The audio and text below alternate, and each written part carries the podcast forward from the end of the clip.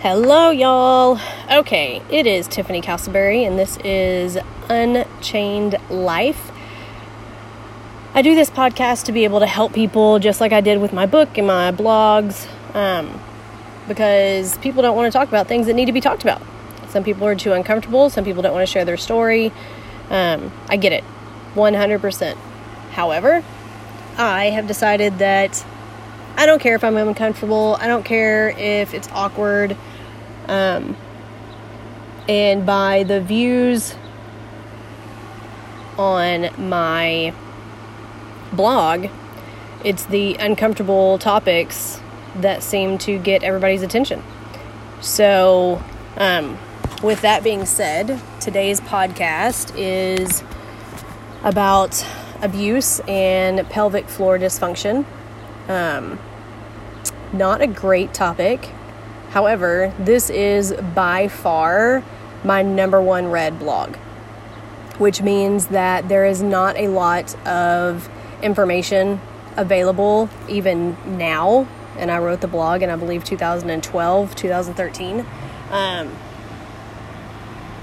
for men or women, but probably more women that are dealing with a pelvic floor dysfunction since some form of sexual abuse trauma. And I just, it's not fun. It's a very raw and personal topic. Um, but like I said, people need to know, people need help, and people are suffering in silence and don't know who to talk to or what to do. And if I can help, then that's what I'm here to do, you guys. So this is um, this is about when I started my experience in physical therapy, well, internal manual pelvic floor physical therapy after being referred from my gynecologist to my urologist and then the urologist to the physical therapist that specializes in the pelvic floor area. Um, so, while I've said this is extremely uncomfortable to go through and to discuss, I am determined to help other people. Um, as a sexual abuse victim, um, going through pelvic floor trigger point therapy. Why the name always has to be so long is ridiculous, but nonetheless, it's invasive, it's uncomfortable, and it can be traumatic. Um, and I say this because anybody that has been sexually abused, raped, molested, sexually assaulted, violated in any traumatic way, and has to go through this, they need to know what they're walking into. Because nobody tells you. And I feel like this is something that I could have used a heads up on. So, my raw honesty, having another person put their finger inside of me to get me to relax, is a paradox from the beginning. Trying to find a peaceful place to go while she is doing this physical therapy was impossible for me. But I have to give Molly credit. Molly was my physical therapist in Colorado. She does she did her absolute best to keep me calm, to keep me engaged in a conversation. All I wanted to do was curl up in a ball and cry. I literally laid on the table with tears streaming down the sides of my my face. I had to work against every defense mechanism that I have to keep from tensing every single muscle and squeezing my legs tighter. Yeah, every action that I wanted to do was not possible while physical, physical therapy was happening. Anything I wanted to do, any natural reaction um, that I had was not possible, and she could feel it. She felt it every time that I would tense up or you know even if i had a flashback or a thought like she it, she felt it internally which was wicked weird but that was what she was there to do and as she you know was pushing on an internal trigger, you know, and telling me to relax and just let my legs go. I mean, my eyes were closed, my teeth were clenched, my hands were white knuckled holding on to each other. And I lied I laid there just asking myself, why can't you disassociate during this? I could disassociate during sex because I had trained myself to do so. But I could not disassociate while she was performing this trigger therapy. The worst part for me is controlling my reactions to my flashbacks. No matter how hard Molly tried to keep me engaged in conversation, I could not go without thinking of one or all the men that had violated me, replaying the scenario in my head. Regardless of how difficult physical therapy was while I was there, I know I needed to do it to be able to heal. This isn't something that just goes away on its own. There wouldn't be a job for this if this was something that you could just do. So, reality is, you know, and if I'm wrong, by all means, comment, let me know. But reality is, people don't grow up or, you know, grow, go through life asking their friends, How do you go to the bathroom? I don't, my parents didn't tell me this is how you go to the bathroom. Nobody in my life ever sat down and said, When you sit down on the toilet, you do this with your body to be able to do this. Now, obviously, there's potty training, but I mean, what parent does details like that? Like, don't you just tell your child, just sit there, put your potty in that hole, flush it, wipe, go away? Like, that's, I mean, maybe my parents didn't do it right. but, you know, you don't ask your, your friends or your, I didn't ask my friends or my parents, but, you know, do you push to get all the urine out? Do you have to go five minutes later because you didn't actually empty your bladder, but you don't know that? Do you feel like you need to go and then sit on the toilet for 20 minutes waiting to go to the bathroom? Do you ever leak when you laugh or cough and you haven't had children? Does it hurt when you have sex? Like, these were all things that I had questions about, but I didn't talk to anybody about them. These weren't conversations that my girlfriends had. I mean, if they had babies, they talked about the laughing and coughing and leaking and stuff, but that never pertained to me because I didn't have babies. Never had a child, never gave birth. So, you know, for me, this is not a, a, a normal part of conversations between friends. So, how would I know I didn't use the restroom like everybody else? Or the intercourse shouldn't hurt? I mean, talk about an uncomfortable conversation with your husband if this is your past. It's not easy. And I've never gone through labor, given birth, like I said, and you know, a doctor never told me that this was going to happen with, you know, my bladder because I'd never had kids. So, since I was clearly unaware for oh, 30 plus years, I feel that I now have an obligation to tell others. Granted, these issues are not only affecting sexual abuse victims, but those are the victims that I identify with. Those are the survivors that I identify with. So, when I got fed up waiting to go to the bathroom or having to go to the bathroom and then having to go again, I made an appointment with a doctor my gynecologist because it's that particular area and that made sense to me.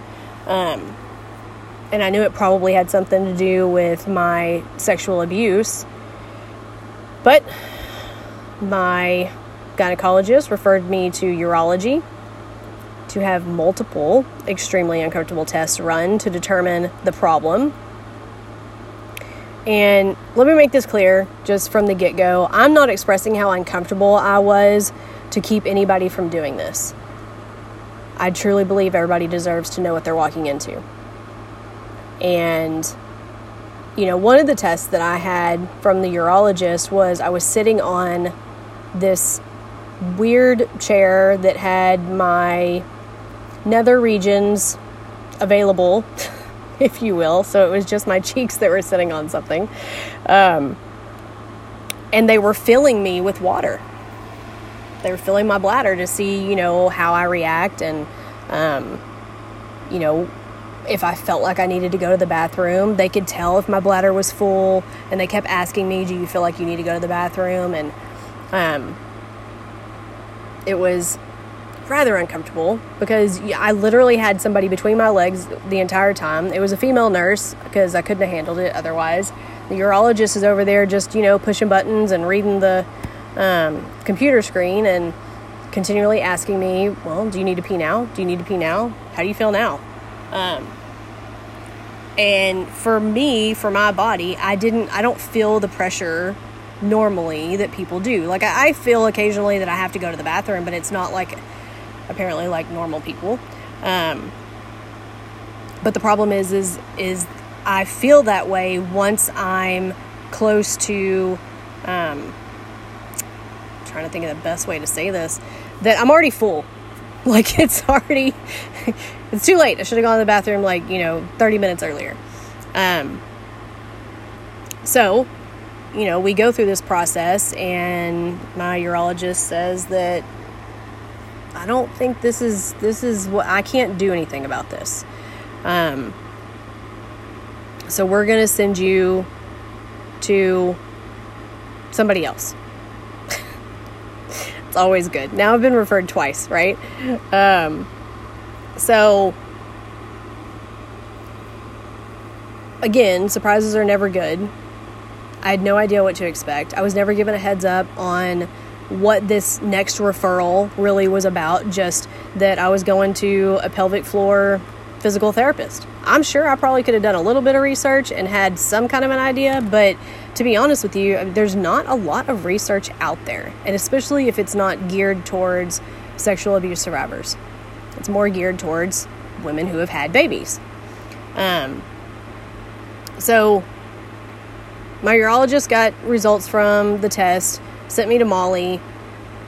Like any normal person, you know, would think, I'm thinking, you know, physical therapist. They're going to move my arms, they're going to move my legs, tell me to do this stretch, tell me to do that stretch, this kind of exercise, that kind of exercise. Um, no, you guys, no.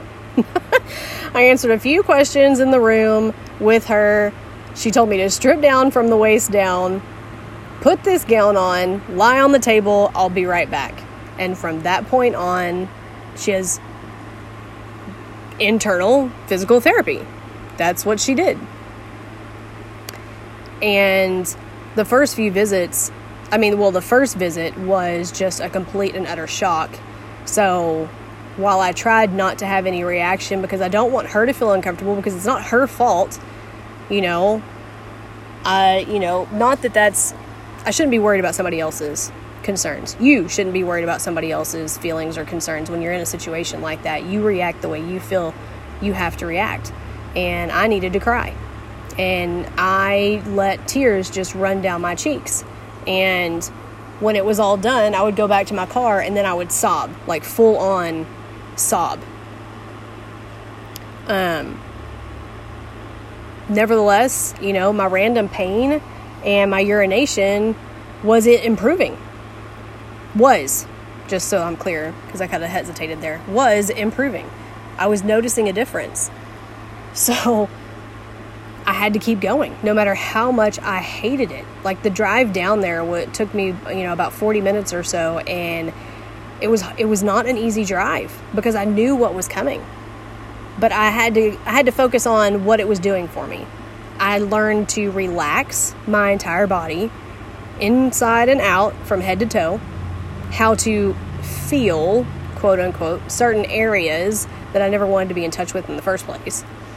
Um, I noticed when my body was tensing up just sitting at work and I was able to relax. So I knew there was a purpose for this therapy and I couldn't just quit because it was difficult. I mean, I could, but it defeated the purpose, right? I wanted these things to change. I wanted to be able to go to the bathroom and um, empty my bladder in one take and not have to go back, you know, five minutes later, 10 minutes later. So I did. And it continued and it went well. It, none of the appointments went well. I liked Molly, and she did her absolute best. And I'm telling you, like, she tried really hard. I'm sure she does it with every single person that she, you know, has as a client. But for me, I just felt like as a survivor of sexual abuse and trauma, that she did everything she possibly could to help me feel comfortable. It's just not an easy task. and um, so I went to her as long as I could um, until I got out of the Air Force and I was back in Texas. And I just, in all honesty, I haven't found another physical therapist that does internal pelvic floor trigger work. Doesn't mean that they're not out there. I haven't looked that hard, if I'm going to be honest with you. But I've noticed over the last year, maybe over the last two years, that I'm starting to have those issues again. And it doesn't matter how much I try to relax, it doesn't matter how much I try to do um, some of the things that she taught me that I could do, which is not what she can do. Um, but it's those things come back, I guess, naturally. And they're, you know, I've been doing it, these defense mechanisms and these internal reactions for so many years, I mean, decades at this point, that you know, if I don't continue to do my work, my healing, that you know, it it comes back. And I tell you guys that because I want you to know that um, one, you know, my life isn't perfect and I go through this just like you guys do and it's uncomfortable for me and I'm not always going to do what I'm supposed to do and I can provide a million reasons and excuses why. but it doesn't make it better. But I tell you guys where my experience is because nobody's talking about this. Do I want to talk about this? Do I want people to know that I have to have pelvic floor trigger therapy? No. Do I want people to know why? No. But do I want the people out there that have gone through what I've gone through in any way, shape, or form to know they're not alone? Yes. That is why I do what I do. That is why I wrote my book. That's why I write the blogs. That's why I started this podcast because I want to be able to help people. And that means that I have to be uncomfortable and share with you guys things that most people think I'm absolutely insane for sharing. And I get it 100%. Not everybody wants to know what I'm sharing. Um, that's why I always try to provide some kind of warning so that people know beforehand. Um, but there's people out there that they don't have anybody to talk to. They don't have anybody that can understand them. So if I can help those people, then that's that's ultimately what matters for me.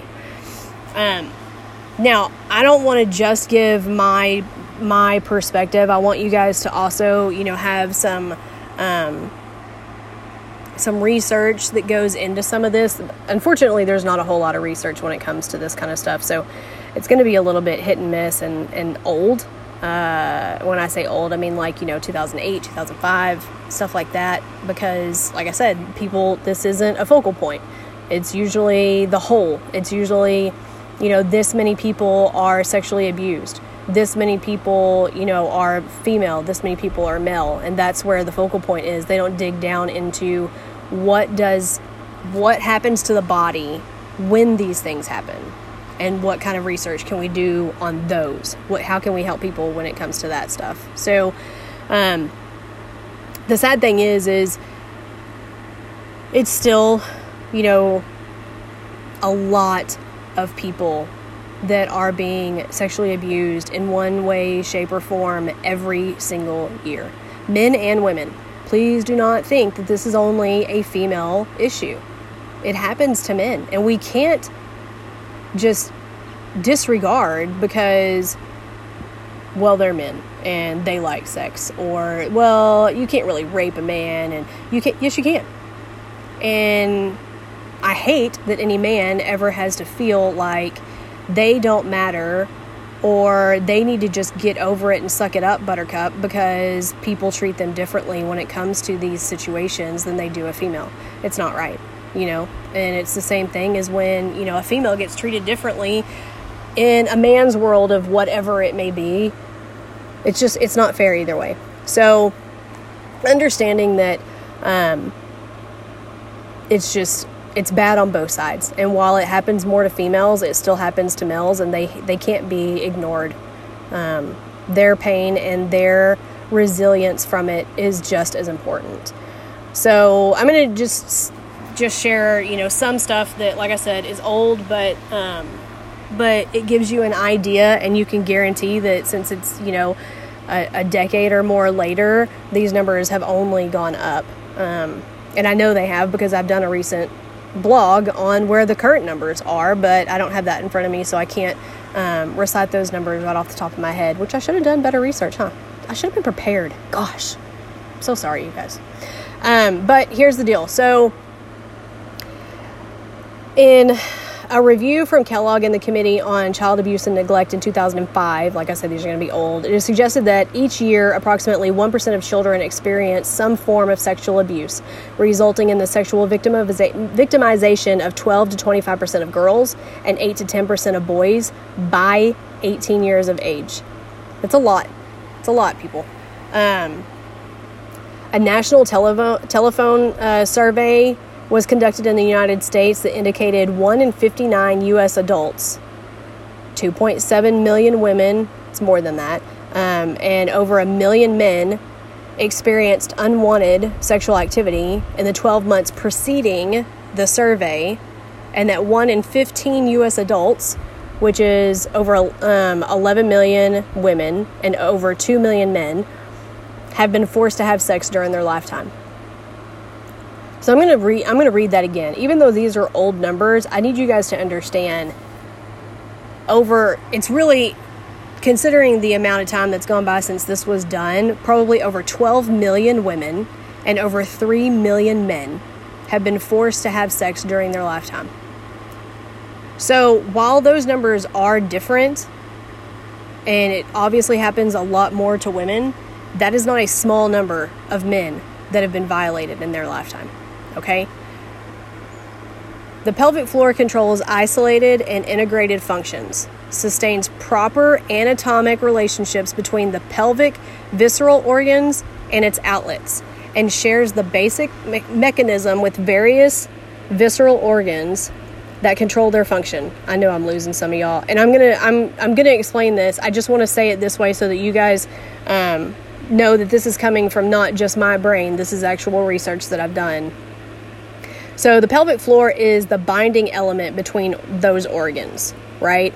And it's considered to be an influential factor in dysfunction and subsequently behavior of the genital system in both men and women. So this isn't just a, oh, this is only about women thing. No.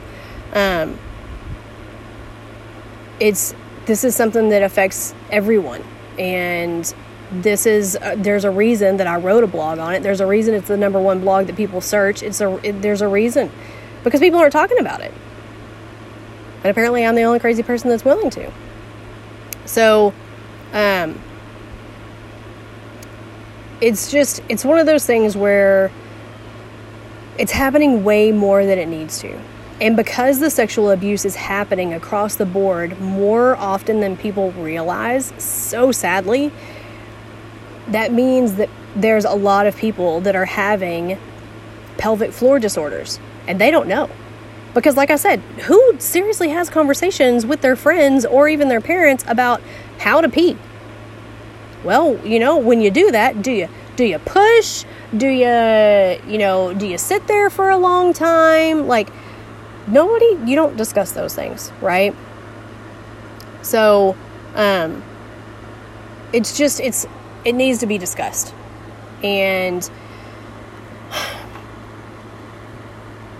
It's important to note that studies like this do not distinguish between abuses and dysfunctions. Um, they're not specific, they look at generalities instead of breaking things down and providing more details.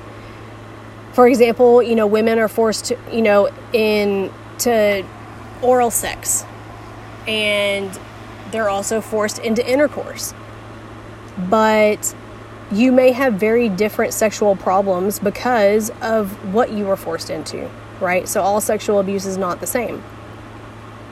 Um, and the importance of discussing abuse before performing any kind of exam with a doctor is important, right? Because the doctor needs to know. I can tell you personally, oh my gosh, Um, there was an unfortunate event when, or situation, I guess, I needed to make a gynecological uh, appointment. This is when I was in the Air Force. And I called to make an appointment. They told me the doctor's name, and I said, Oh, hold on, uh, I need a female. Well, no females are available for X amount of time. Like, not like that day. Like, we're talking weeks, I believe, if I remember correctly. And I, if I needed to have the appointment, and you know the military mandates when you get certain things done, and if you you know lapse and you're late on things, then you get in trouble. So I had to get this appointment done, and the only option I had was a male um, doctor. Well, I didn't disclose everything, mainly because I was extremely uncomfortable by the time I walked in that, that room. And um, needless to say, you know, he was trying to do his job and he was doing it professionally. It wasn't like he had done anything that was inappropriate or, you know, wrong.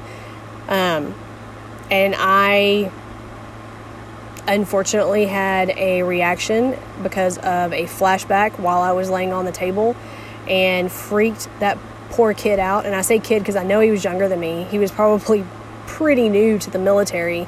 Um, so it's extremely important that you have a discussion before, you know, any exam, I would say. If your clothes are coming off, if it's going to be invasive of some sort to you, if, you know, you're going to be uncomfortable, you've got to let that person know male or female you should let them know because there is a chance that you are you could have a flashback and have a reaction that you didn't count on and they need to understand where that's coming from um, because the reality is is we have to get comfortable doing that otherwise we're going to get to a point as survivors that we do not make those appointments because we are so uncomfortable well, the problem with not having those appointments, obviously, is we are not being taken care of, right?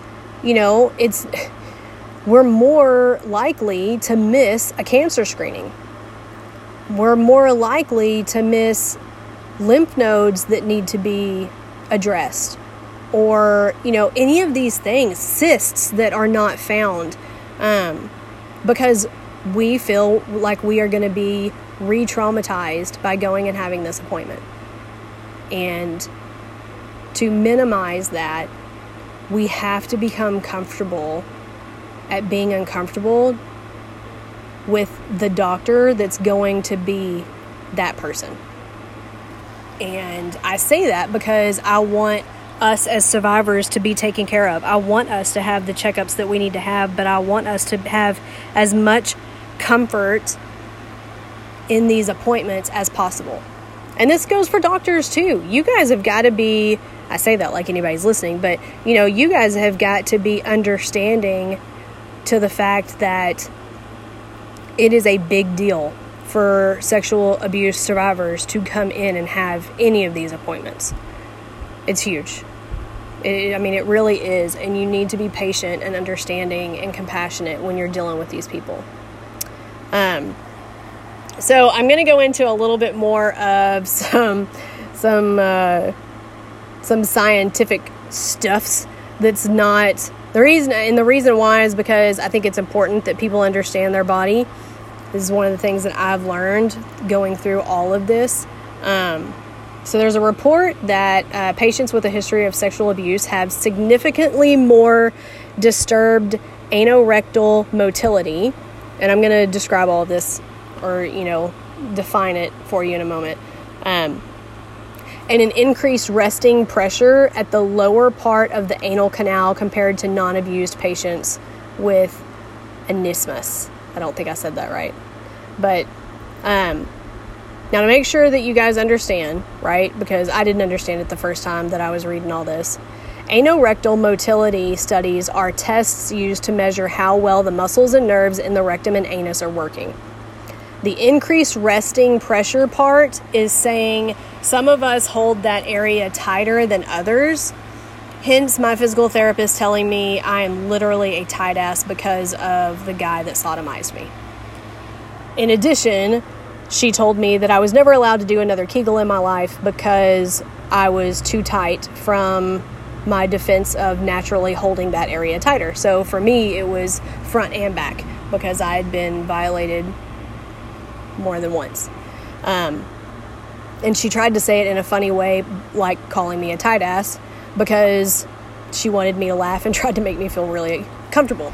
Um, so, you know, if you notice these things about yourself and you've never realized that this is not normal per se, which I mean, normal nowadays, whatever, but um, these these these could be reasons, right? Like if you were sexually abused, if you were raped, if you were sodomized, whatever the case may be, these affect your body parts. Your body does not forget, okay? Um, your body has memories that you may not have because of trauma. And this is the reason that I share these things. Um, pelvic floor muscle contraction involves contraction of all of those muscle groups, right? We conclude that sexual abuse survivors may have a dysfunction of the aforementioned muscles, so your um, your pelvic floor, uh, your anal rectal areas, um, and so there's a rise in urological complaints, gastrointestinal complaints, and sexual dysfunction.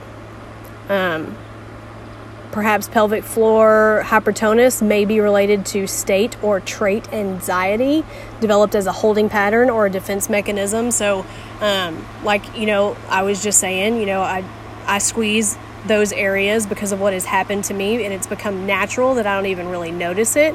Uh, and so, those are states that you become anxious in, and it's you know a defense mechanism that your body's created as a protection that we have to now reverse, if you will. And you know, the other thing is is a lot of people don't talk about the uncomforts, the well, I mean, let's be honest, the reality of sexual intercourse. It's not comfortable for it's not comfortable for a lot of women in general, but sexually abused women are on a different level. Um, and that comes from the tightening of those particular muscle groups. But nobody talks about it, right? Like they think, oh, well, you're just not you're not relaxed enough. You need to to loosen up and relax for him to do that. Um, you need to use more lube. You're not, you know, you're not lubricating enough yourself, as, you know, inside your body, whatever the case may be. But that's not the truth, right? Don't don't sit there and just assume it's well, you're not doing something right. No. Look at your past. What's happened to you? Were you ever violated? Were you in a traumatic situation? Were you raped? You know, like that is going to play into the sex side of things. And that's why, ideally, you need to be honest with your partner. They need to know so that, you know, they don't force anything beyond your comfort level. And you can, you deserve to enjoy it. Especially, I mean, everybody deserves to enjoy it, but especially a sexual abuse survivor needs to learn that they are allowed and can enjoy it. It just, there's a lot of communication that has to go on. There's a lot of internal knowledge of your own body that you have to start getting used to. And yeah, it's uncomfortable and it's not always enjoyable, but I've been there and I've had to go through this stuff and I get it. I get it. Because one of the worst things about being abused is feeling alone. It's such a, a horrible personal invasion of your body. No one wants to relive it, but we need help. And we have to go to others sometimes to be able to get that help and that healing for ourselves. And it's truly sad that you could stick 20 people in a room and every one of them is connected to sexual abuse either because a friend was exper- a friend experienced it or they personally had it happen to them. What's more regrettable is people may not know how close it comes to their life because people are so ashamed and embarrassed to discuss it. So, this is why I'm putting my business out there because I don't, it, this isn't about, oh, I think it's cool or I love oversharing or I need everybody to know very intimate details about my life. God help me. No, that's not, you guys, that's, if you know me, which, you know, you may not, but that's not me. It embarrasses me. This is uncomfortable to share this personal information, this very extremely personal information, this is not enjoyable. But I'm dedicated to helping those suffering in silence. And that means I have to step out of my comfort zone and share my story. So I'm here to help in any way that I can.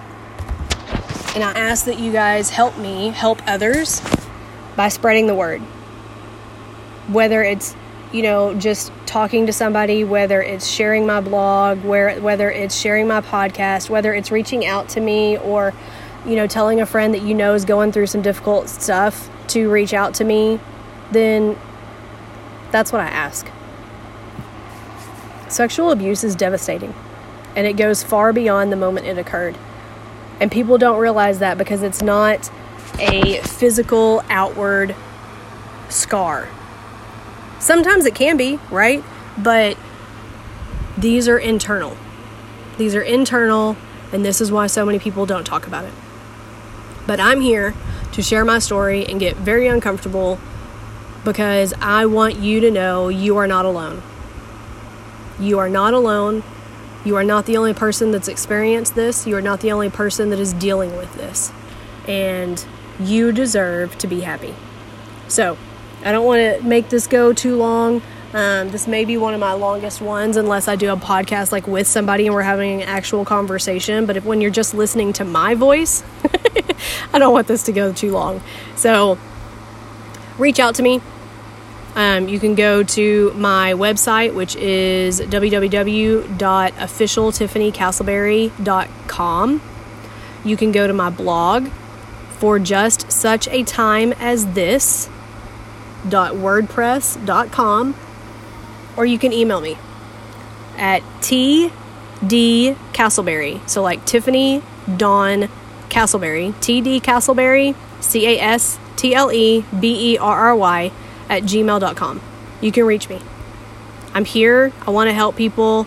I want to you know be able to reach those who are suffering in silence. That's why i do speaking engagements. That's why i wrote my book that's why I'm still finding new ways to reach out and, and help people in, in any way possible. So, you guys have a great day. Understand that you probably came by this on purpose or maybe by accident, but there was a reason for it. And I hope you got something out of it or you know somebody that will. You guys have a great day. Be blessed.